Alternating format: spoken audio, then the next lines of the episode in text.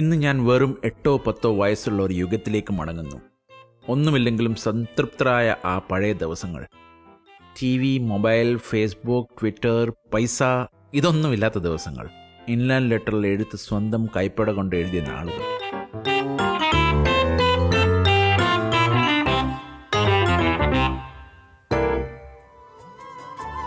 മഞ്ഞിൻ പുണ്യാഹം വരമരുളും നാട്.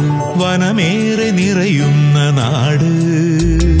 മഴയുള്ള നാട് അഴകുള്ള നാട് മനമാകെ നിറയും ഈ ഓർമ്മകൾ നാൽപ്പത് വർഷങ്ങൾ പഴക്കമുള്ളതാണ്. അത് വൈൻ പോലെ എത്രയും പഴകുന്നോ അത്രയ്ക്ക് വീര്യം. നിങ്ങൾ എത്ര പേർക്ക് ആ ദിവസങ്ങൾ ഓർമ്മിക്കാൻ കഴിയും? മധ്യ തിരുവിതാംകൂറിലാണ് എന്റെ പിതൃ മാതൃഭവനങ്ങൾ കേരളത്തിലെ ഏറ്റവും മനോഹരമായ പ്രദേശമാണിത്. അന്നും ഇന്നും. പത്തനം തിട്ടയാണെന്റെ നാട്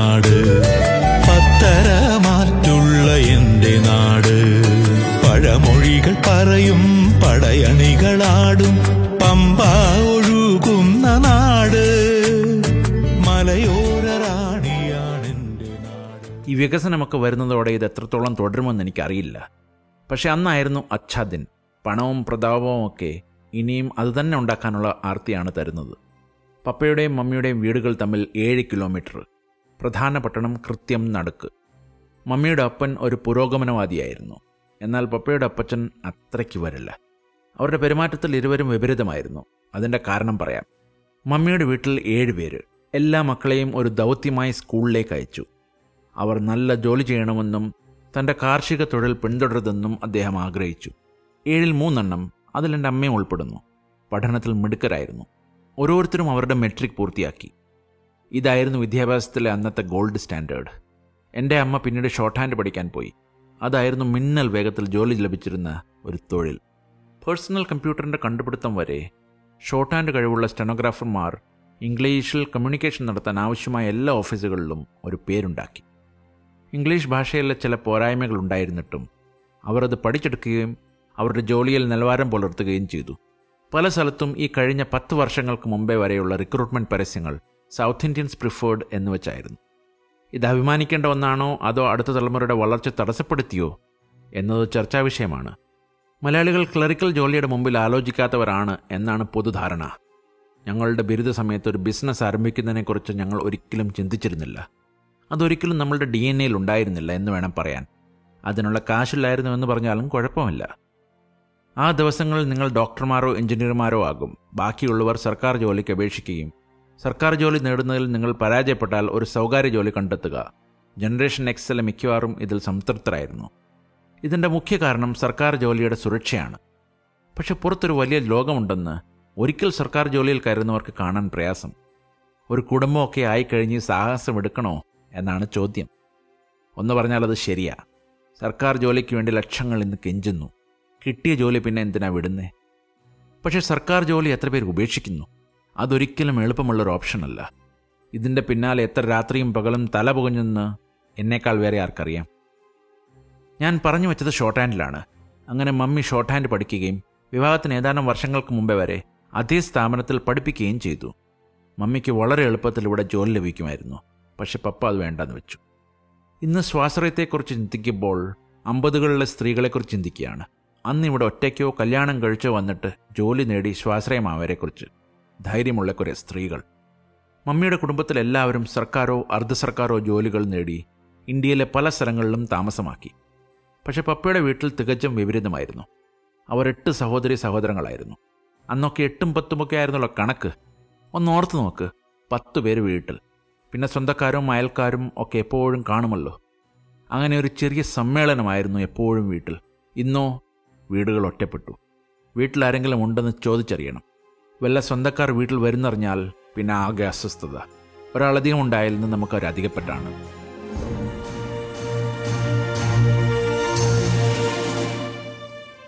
അപ്പന്റെ വീട്ടിൽ എല്ലാവരും പഠിക്കാൻ സത്യം പറയാമല്ലോ മഹാമണ്ടന്മാരായിരുന്നു. മൂത്ത അപ്പച്ചി എട്ടിൽ തന്നെ ബെഞ്ച് ഒടിക്കുമ്പോൾ ഇളയ അപ്പച്ചി അതേ ക്ലാസ്സിൽ ബെഞ്ച് ഒടിക്കാനെത്തും. ഇതിൽ പലരും അവിടെ വരെ പോലും എത്താറില്ല. രസകരമായ സംഭവം എന്തെന്ന് വെച്ചാൽ ഇവർ ബെഞ്ചൊടിക്കുന്നതിനിടയിൽ മമ്മി ഇതേ ക്ലാസ്സിൽ വന്നുപോയി. പക്ഷേ ഇവർ ഇവിടെ തന്നെ. കല്യാണ ദിവസം മൂത്ത അപ്പച്ചി മമ്മിയോട് പറഞ്ഞു എടി നീ എന്റെ ക്ലാസ്സിലായിരുന്നില്ലേ ഇളയ അപ്പച്ചിയും ഇതുതന്നെ അവകാശപ്പെട്ടു. പപ്പ മാത്രം അതിൽ നിന്നും മാറി നിന്നു. ഒരു ബെഞ്ചും ഒടിക്കാതെ മെട്രിക് പൂർത്തിയാക്കി. തുടർന്ന് സൈന്യത്തിൽ ചേർന്നു. ടെലിപ്രിന്റർ ഓപ്പറേറ്ററായി കുറച്ച് വർഷങ്ങൾക്ക് ശേഷം സൈന്യം വിട്ടു.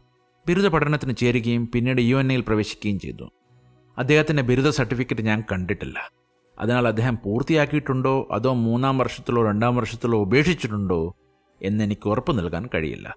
അതിന്റെ പുറകെ പോകാൻ ഞാനാര് പിന്നെ എന്റയർ പൊളിറ്റിക്കൽ സയൻസിലൊന്നും അല്ലല്ലോ ബിരുദം നേടിയത്. പത്തിലെത്തുന്നതിന് മുമ്പേ പപ്പയുടെ എല്ലാ സഹോദരി സഹോദരന്മാരും പഠനം നിർത്തി. അവരത് കേൾക്കുന്നുണ്ടെങ്കിൽ അവരുടെ ജീവിതത്തിലെ ഏറ്റവും വലിയ രഹസ്യങ്ങൾ പുറത്തുവിട്ടതിന് എന്നെ റോസ്റ്റ് ചെയ്യുമെന്നതിന് യാതൊരു സംശയമില്ല പപ്പയുടെ അപ്പച്ചൻ കാർഷികോൽപ്പന്നങ്ങൾ കൈകാര്യം ചെയ്യുന്ന ഒരു വ്യാപാരിയായിരുന്നു. വാഴയ്ക്കായിരുന്നു പ്രധാനം.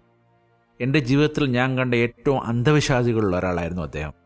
കോയിൻസിഡൻസ് എന്ന് പറയട്ടെ തന്റെ പെൺമക്കളിൽ ഒരാൾക്ക് തുലനായ ഒരു മരുമകനെയും കിട്ടി. അങ്ങനെ അന്ധവിശ്വാസികളുടെ കുടുംബം അവിടെ കാലുറപ്പിച്ചു. പഴങ്ങളിൽ പച്ചക്കറികളിൽ നിന്നും അവർ ഒരുമിച്ച് കന്നുകാലി വ്യാപാരം ആരംഭിച്ചു. കൈരേഖ ഭക്ഷ്യശാസ്ത്രമാർ അന്ന് ഉത്സവപ്പറമ്പിൽ ഞാൻ കണ്ടിട്ടുണ്ട്.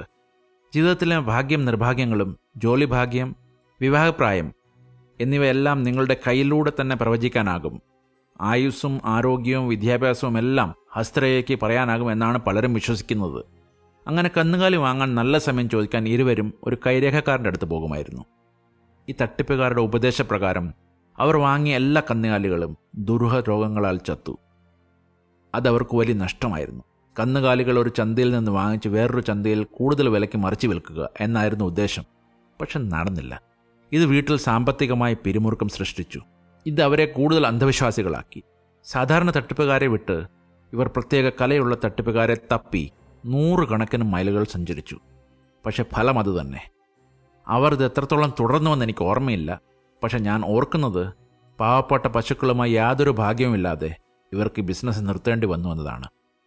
മൂന്ന് ബെഡ്റൂമുള്ള ഓല കൊണ്ട് മേഞ്ഞ പഴയ രീതിയിലുള്ള വീടായിരുന്നു ഞങ്ങളുടെ. അടുക്കള പ്രത്യേകമായിരുന്നു. അത് വീടിന്റെ അത്രയും തന്നെ വലുത്.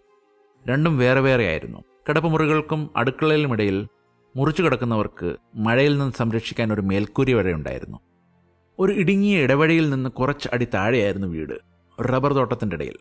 ഈടനാഴിയിലൂടെ ഒരു സൈക്കിളിന് പോകാം. അന്ന് ആളുകൾക്ക് വീട്ടിൽ വളരെ കുറച്ച് വാഹനങ്ങൾ ഉണ്ടായിരുന്നുള്ളൂ. താഴ്വരയിൽ താമസിക്കുന്ന നിരവധി ആൾക്കാരുടെ പ്രധാന പാതയാണിത്. അന്നത്തെ പഞ്ചായത്ത് മെമ്പറും താമസിക്കുന്നത് അവിടെ തന്നെ. എന്നാൽ ദേശീയപാത ഇവിടെ നിന്ന് അഞ്ഞൂറ് മീറ്റർ മാത്രം. ആളുകൾ പ്രധാന ഹൈവേയിൽ ബസ്സിൽ നിന്നിറങ്ങി വീട്ടിലേക്ക് ഈ വഴി നടക്കുമായിരുന്നു. വീട്ടിലെ സ്ത്രീകളുടെ പ്രധാന ജോലി ഈ ഇടവഴിയിലൂടെ കടന്നു പോകുന്ന ആളുകളെക്കുറിച്ച് ചർച്ച ചെയ്യുക എന്നതായിരുന്നു.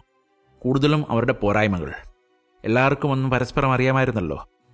എന്റെ അമ്മച്ചി ആരെയും സഹായിക്കാൻ എപ്പോഴും തയ്യാറായ വളരെ സ്നേഹവതിയായ ഒരു സ്ത്രീ.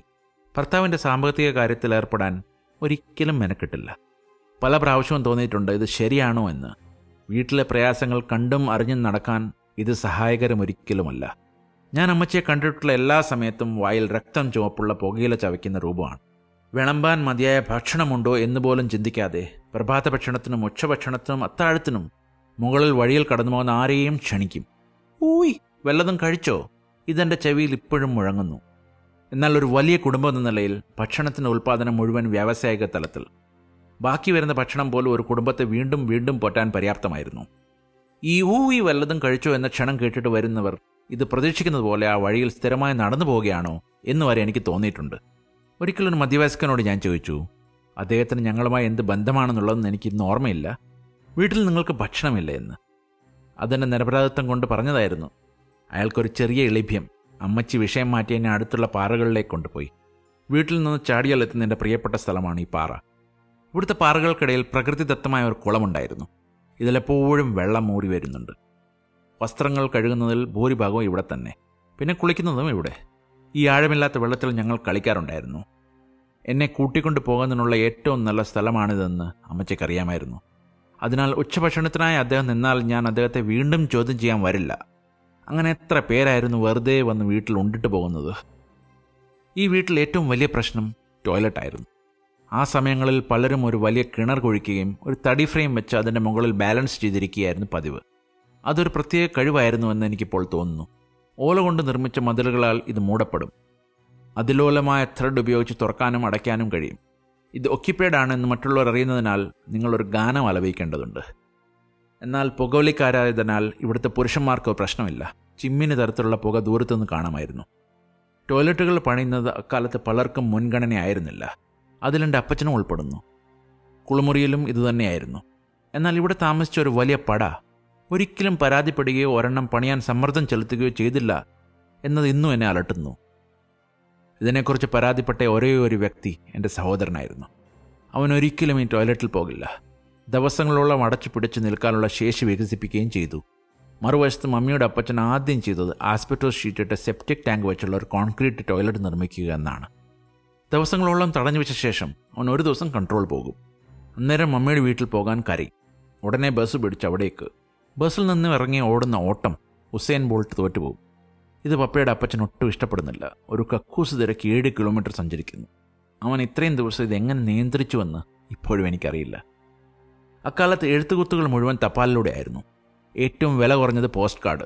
പക്ഷേ അതിൽ എഴുതാൻ സ്ഥലമില്ല. എഴുതിയാൽ ലോകം മുഴുവൻ വായിക്കുകയും ചെയ്യും. പിന്നെ ഇൻലാൻഡ് ലെറ്റർ. ഇതായിരുന്നു ഏറ്റവും ജനപ്രിയമായത്. രണ്ട് വല്യപ്പന്മാരും എനിക്ക് എഴുത്തെഴുതുമായിരുന്നു. അതിൽ പപ്പയുടെ അപ്പച്ചന്റെ കൈയക്ഷരം കെലിഗ്രാഫി പോലെയായ തന്റെ ബിസിനസ്സിനായി ബില്ലുകളും കുറിപ്പുകളും തയ്യാറാക്കേണ്ടതിനാൽ ഇംഗ്ലീഷിൽ തനിക്ക് കഴിയുന്നതെല്ലാം എഴുതുമായിരുന്നു. അങ്ങനെ ഇംഗ്ലീഷ് ഒരൊറ്റ തെറ്റില്ലാതെ എഴുതും. അന്നത്തെ എട്ടാം ക്ലാസ് പഠിച്ചൊരു വാദ്യാറായി ജോലി കിട്ടിയതാണ്. പക്ഷെ പോയില്ല. ഇതെല്ലാം ഞാൻ എങ്ങനെ കൃത്യമായി ഓർക്കുന്നുണ്ടെന്നായിരിക്കും. നിരീക്ഷിക്കുന്നതിൽ എനിക്കൊരു പ്രത്യേക കഴിവുണ്ട്.